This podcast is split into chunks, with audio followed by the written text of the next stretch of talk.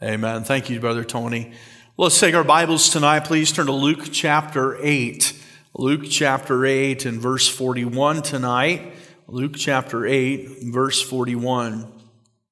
You know, it's funny, and I'm, I'm just thinking, I guess, about our situation, of course, not having a congregation here tonight, save one, two, three, four, seven, eight people in the auditorium besides myself. And and uh, there were days, I can remember, Ida, days we'd go to a, a prayer meeting. If we had eight people, we were pretty excited some nights. And now, you know, it's, it's funny how our perspective changes. And I'm thankful for the eight that are here. Thank you for being here. But boy, I miss the days where the room is full and especially the singing time. Boy, I love to hear when the church is full and people are singing. And so we will welcome you back as soon as possible. We miss you folks, and uh, we want you to be here, and we want to gather and sing and have a good time. And I'll, I'll tell you, it's different when the when the people are gathered. The Bible says, "Where the Spirit of the Lord is, there's liberty."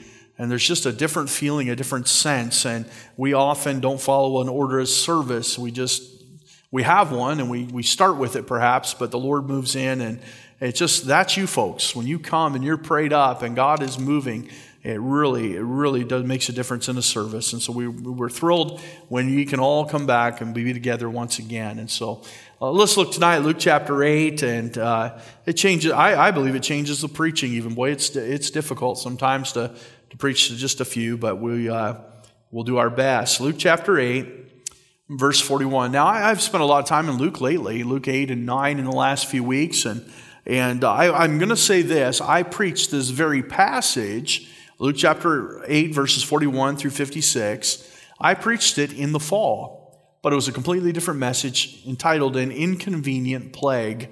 Uh, you might remember, I don't know, it's the story of Jairus and his daughter who lay dying. And we had this interruption, this woman with the plague, the issue of blood.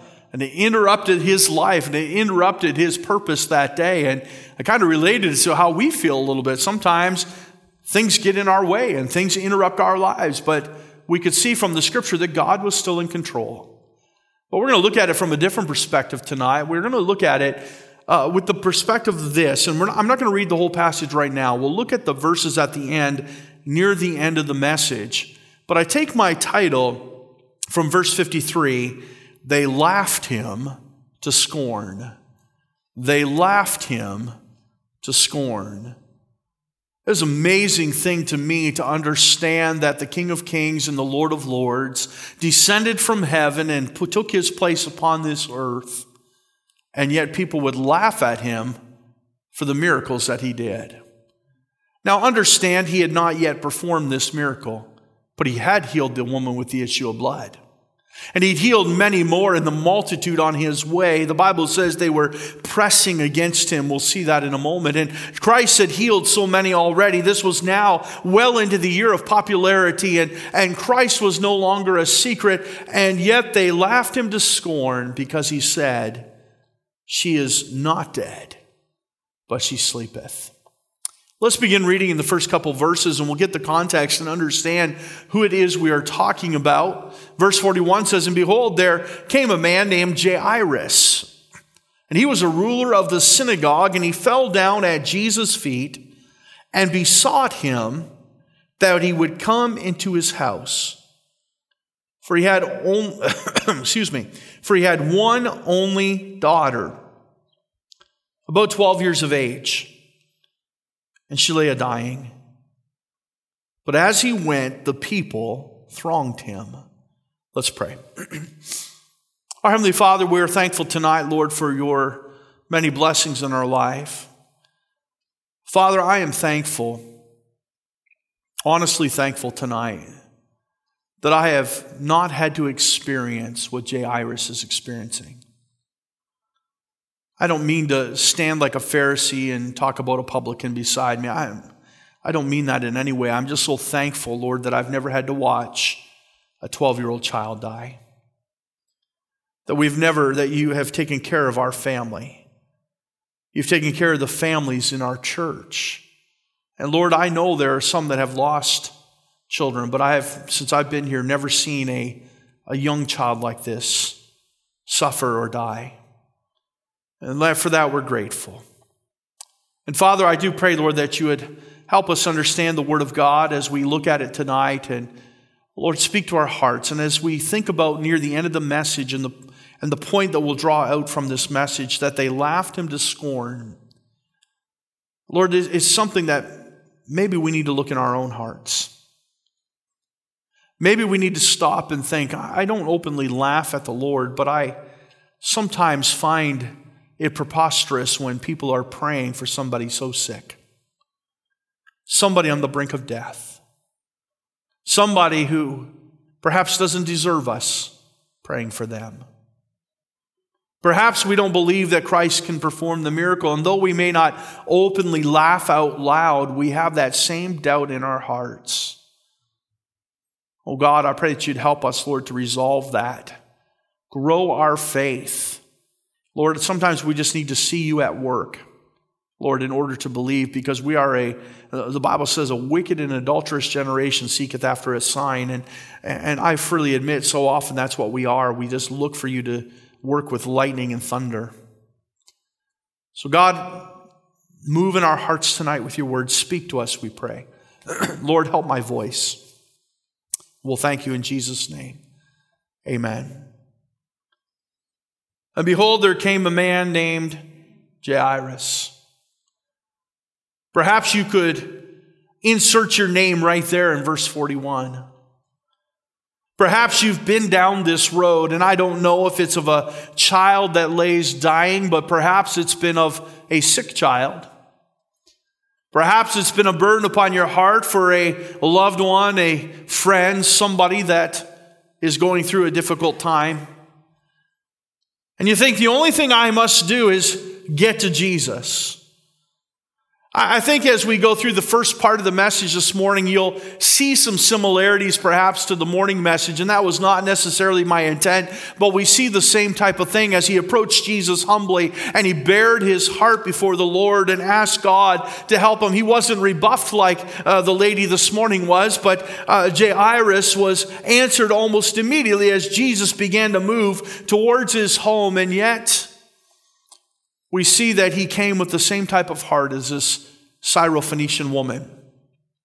The Bible says he came and he was a ruler of the synagogue. How, how, how he had to humble himself before God. If a Syrophoenician woman who was outside the covenant of Israel, and, and as Jesus put it, was not one that would sit at the table and eat of the children's bread, this Pharisee would probably be at the other end of the spectrum thinking he was too good to lower himself and go and talk to Jesus. But a sick child will change that in a hurry. And the Bible says he came in, the Bible says in verse 41, he fell down at Jesus' feet and he besought him that he would come into his house. For he had only one daughter, about 12 years of age, and she lay a dying. But as he went, the people thronged him. And we see, first of all, tonight, if we can just pull apart the scriptures very quickly till we get to our point, by way of outline, we see a desperate inquiry. We notice that it was personal.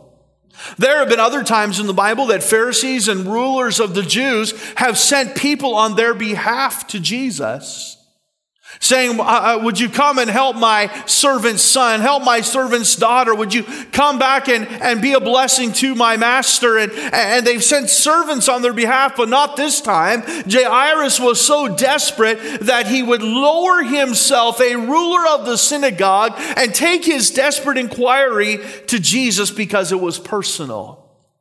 I think from that very quickly tonight, we can draw that uh, and understand this fact. Nobody can pray for your needs better than you can. Often we will take our needs to one another, and I'm not against that. I think the Bible is very plain that we are to bear one another's burdens.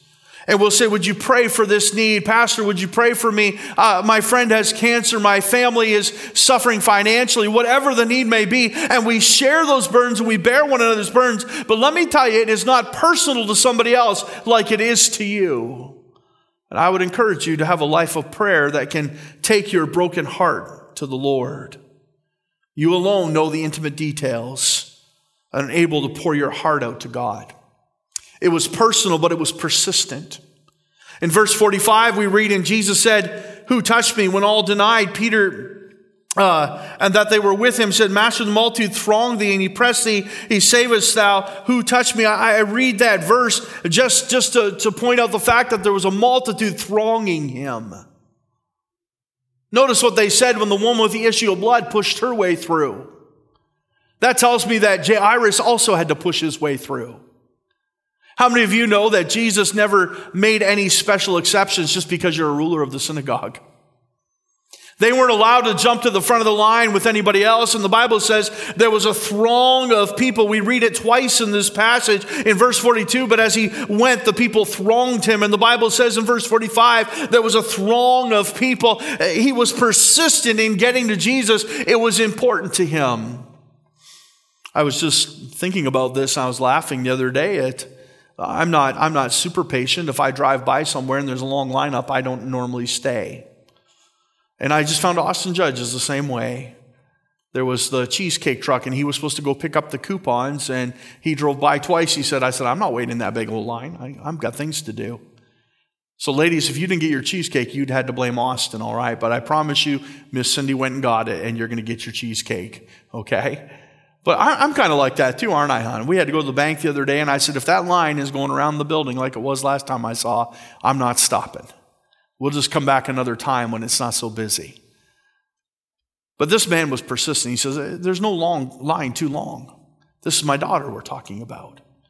So it was personal, it was persistent, it was pleading. Verse 41 says, And behold, there came a man named Jairus, and he was of the ruler of the synagogue, and he fell down at Jesus' feet. And the Bible says he besought him. The word besought means to seek comfort. He was begging, he was pleading with God, he was looking for some relief from the turmoil he was facing, and it was the death of his daughter.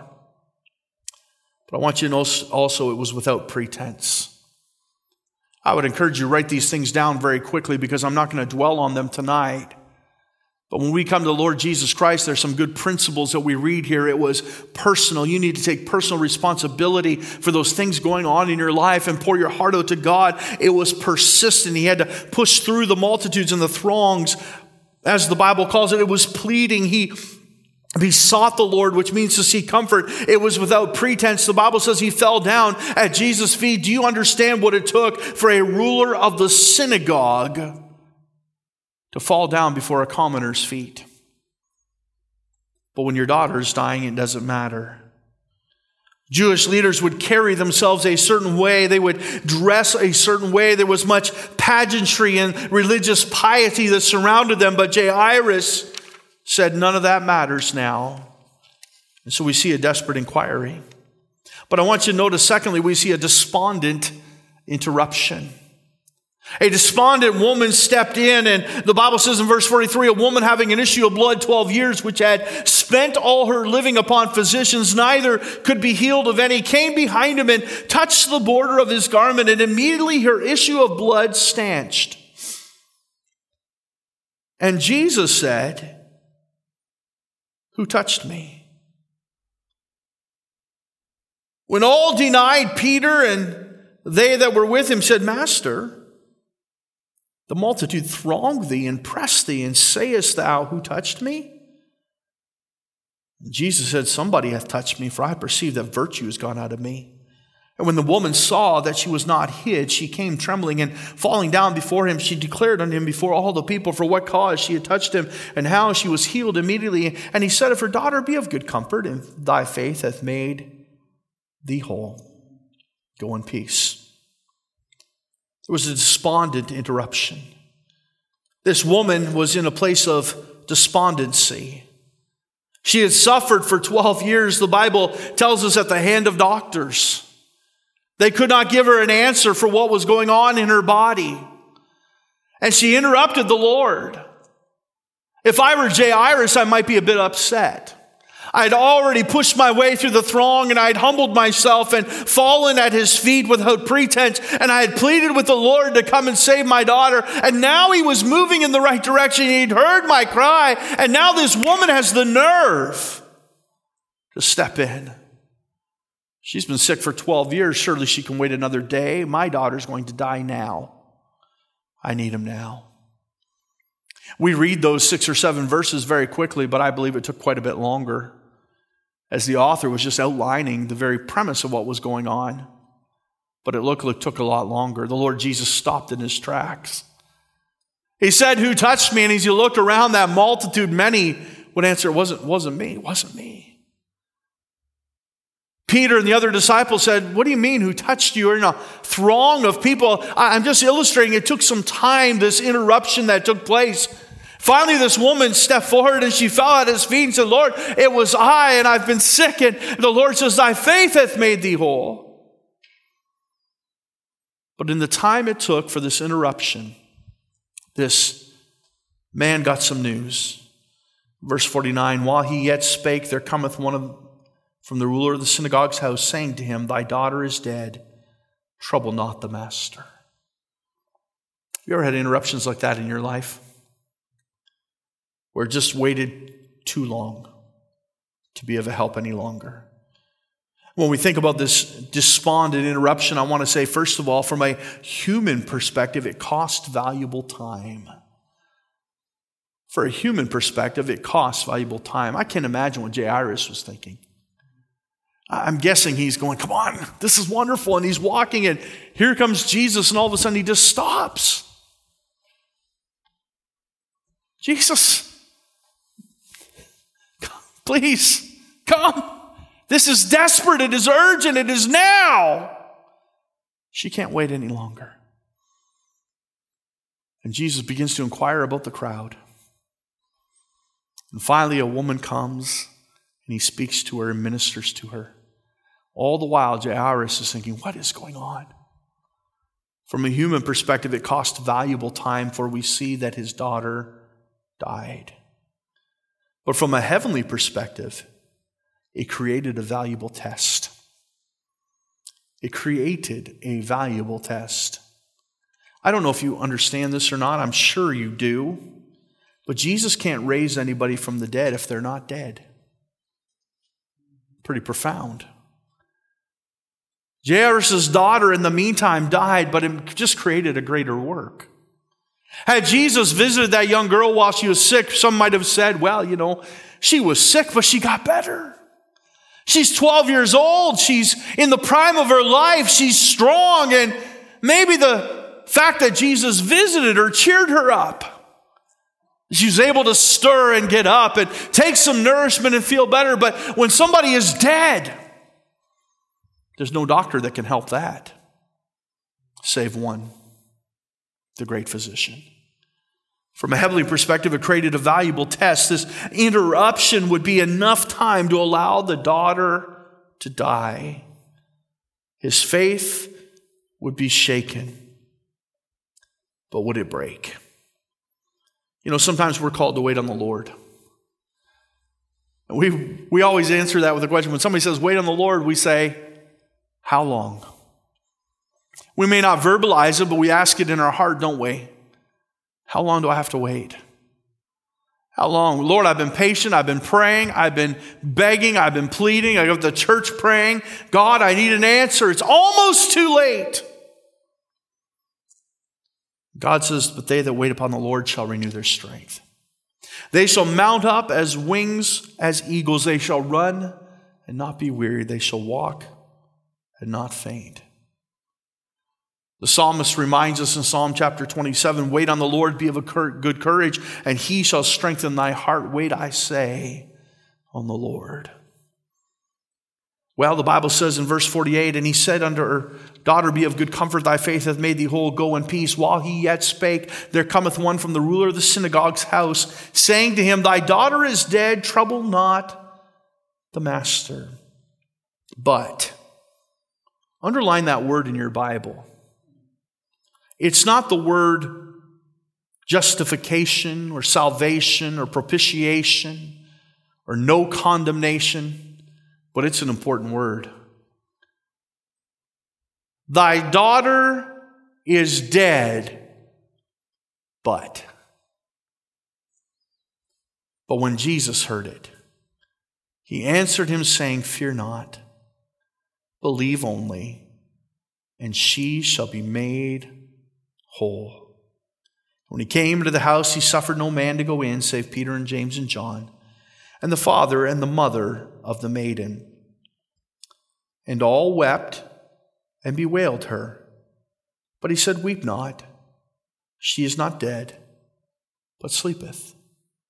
Now, some people argue with this passage of Scripture, and there's no need to argue with it.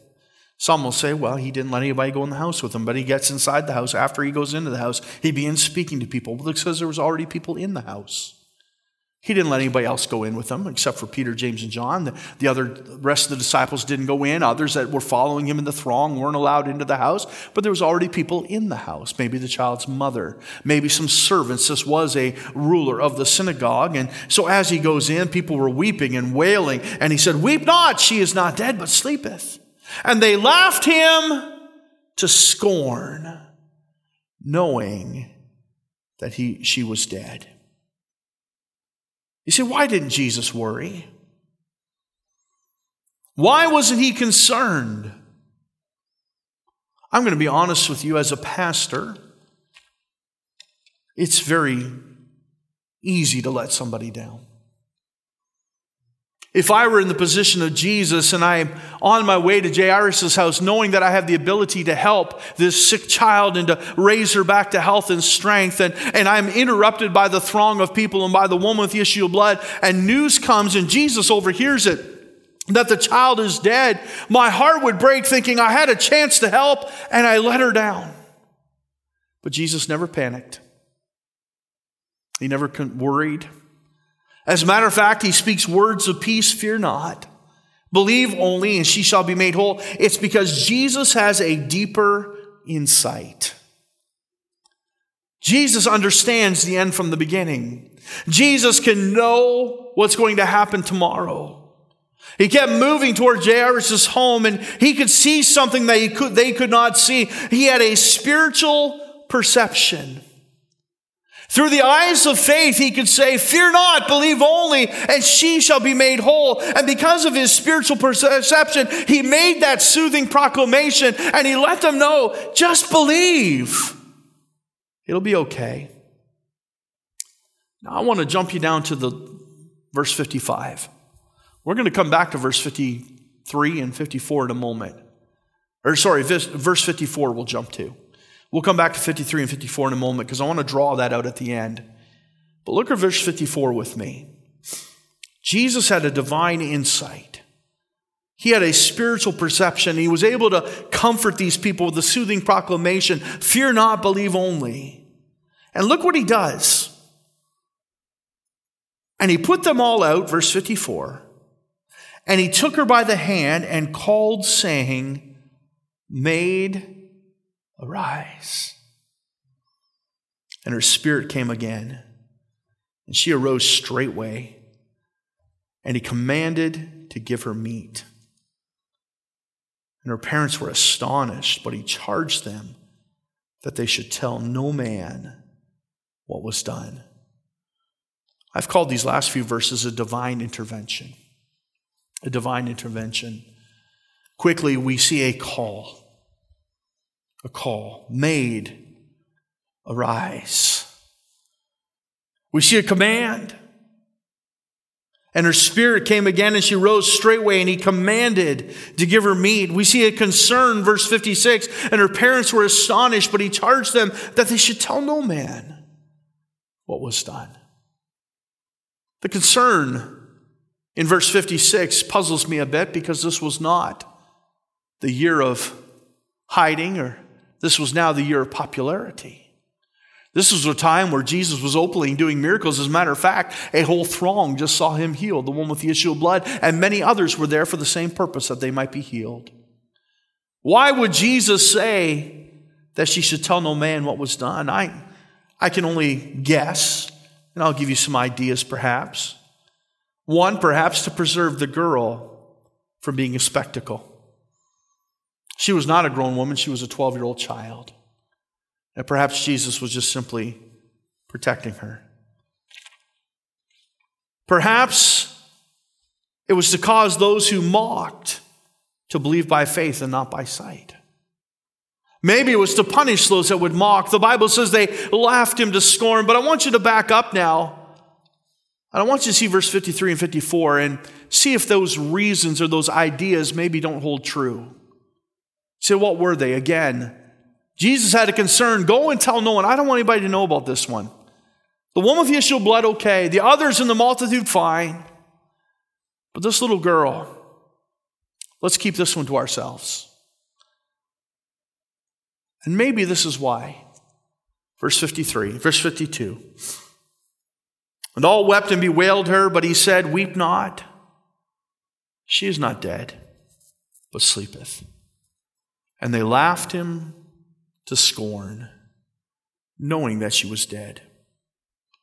And he put them all out and took her by the hand and called, saying, Maid, arise. I've called this a doubting ignorance. A doubting ignorance. They doubted because they were ignorant to what the Lord could do. Their ignorance led them to mock the Master. Their ignorance led them to mock the Master. Number two, and here's what I want to draw out tonight their ignorance, ignorance led them to miss the miracle. Where were they when this took place? There's, there's a lot of things. If I could go back 2,000 years, you know, somebody say, Would you like to go to Israel again? Yeah, but I'd like to go there 2,000 years ago. You know, Brother Dorks, remember you used to sing that song, I Walked Today Where Jesus Walked? Have you sang that, Tony? I thought so. I'd like to actually go back and do that with him, follow him around a little bit. I'd love to see the man at the pool of Bethesda. I think that's a neat story in the Bible. Hey, when I say story, I, I don't mean like a fairy tale. I believe it. I'd like to see the man with the withered hand. I really I want to see I want to see the one where they tore the roof off and lowered him down. That man, that would raise your rent, I'll tell you that. But I want to see that that'd be a neat one to watch, wouldn't it? I'd love to see Jesus walk on water. That would be really cool. There's a lot of things I'd like to see.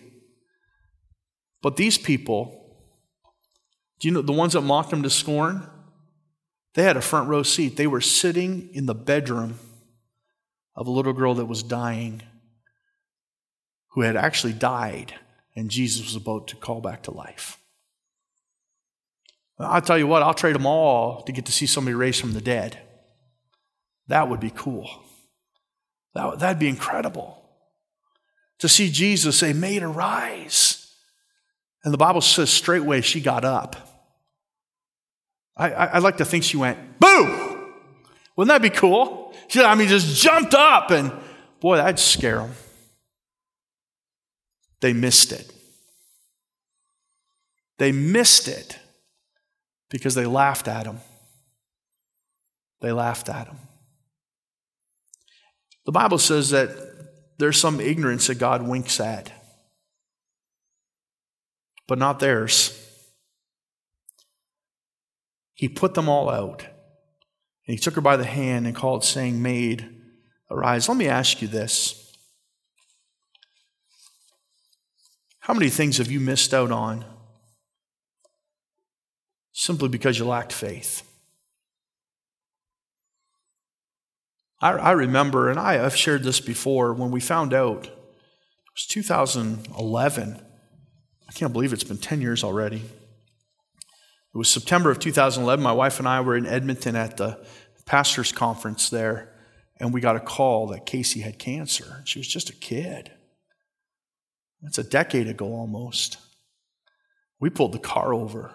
We broke our hearts, and we were praying, and Pastor Stone was in the back and he was on the phone he didn't know what was going on. And Pastor Rempel, we just pulled over. We started praying together and crying. We didn't know it. Incredible.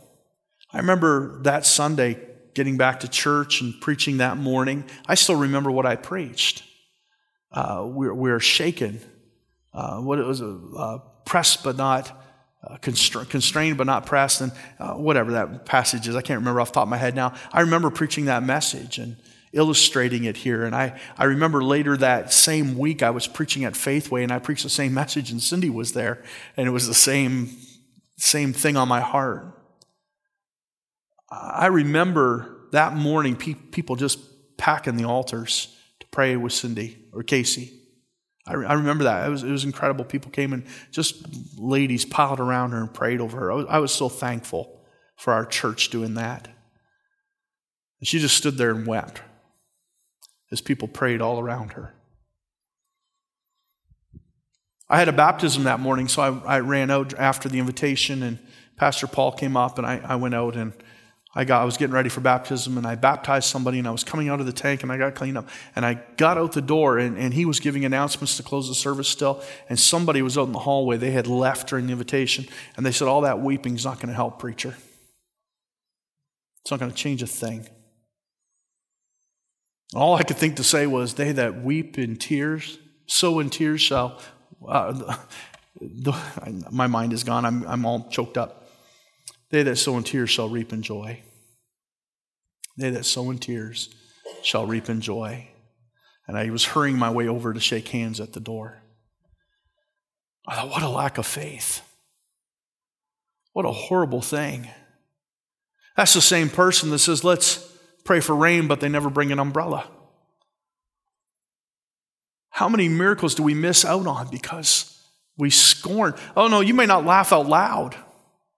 Sarah laughed out loud at God. And God said, Why did you laugh? I didn't laugh. He says, You sure did. You laughed. But next year I'm going to visit you, and at this time you're going to have be with child. And she laughed because she was 90 years old, probably 89 at the time. How many times do we miss out on the hand of God? Oh, we're not laughing openly, but in our hearts we're saying, hmm, It'll never happen. We pray for somebody who's dying. And we turn to our neighbor and say, Oh, well, I guess they're in trouble. Not if you gave them to the Lord, they're not. Best place you can be is in His hands. We just need to learn to trust. They laughed him to scorn. If you don't get anything else out of this message tonight, Get that. When we doubt,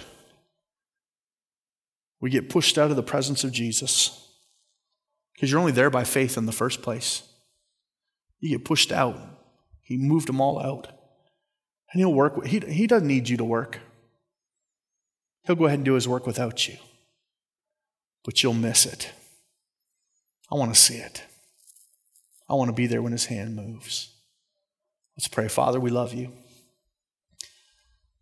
Help us, Lord, with your word tonight. Lord, I pray that you would move. And I pray that I would not be one to doubt you.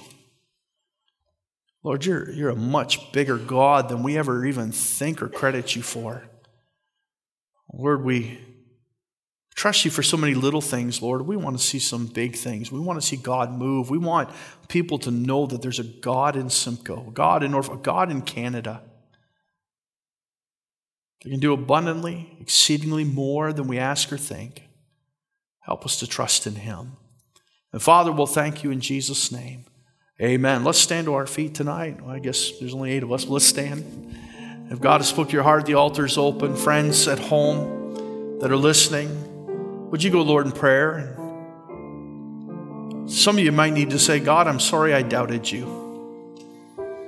I'm sorry I doubted you. I've missed so much because I've laughed in my heart.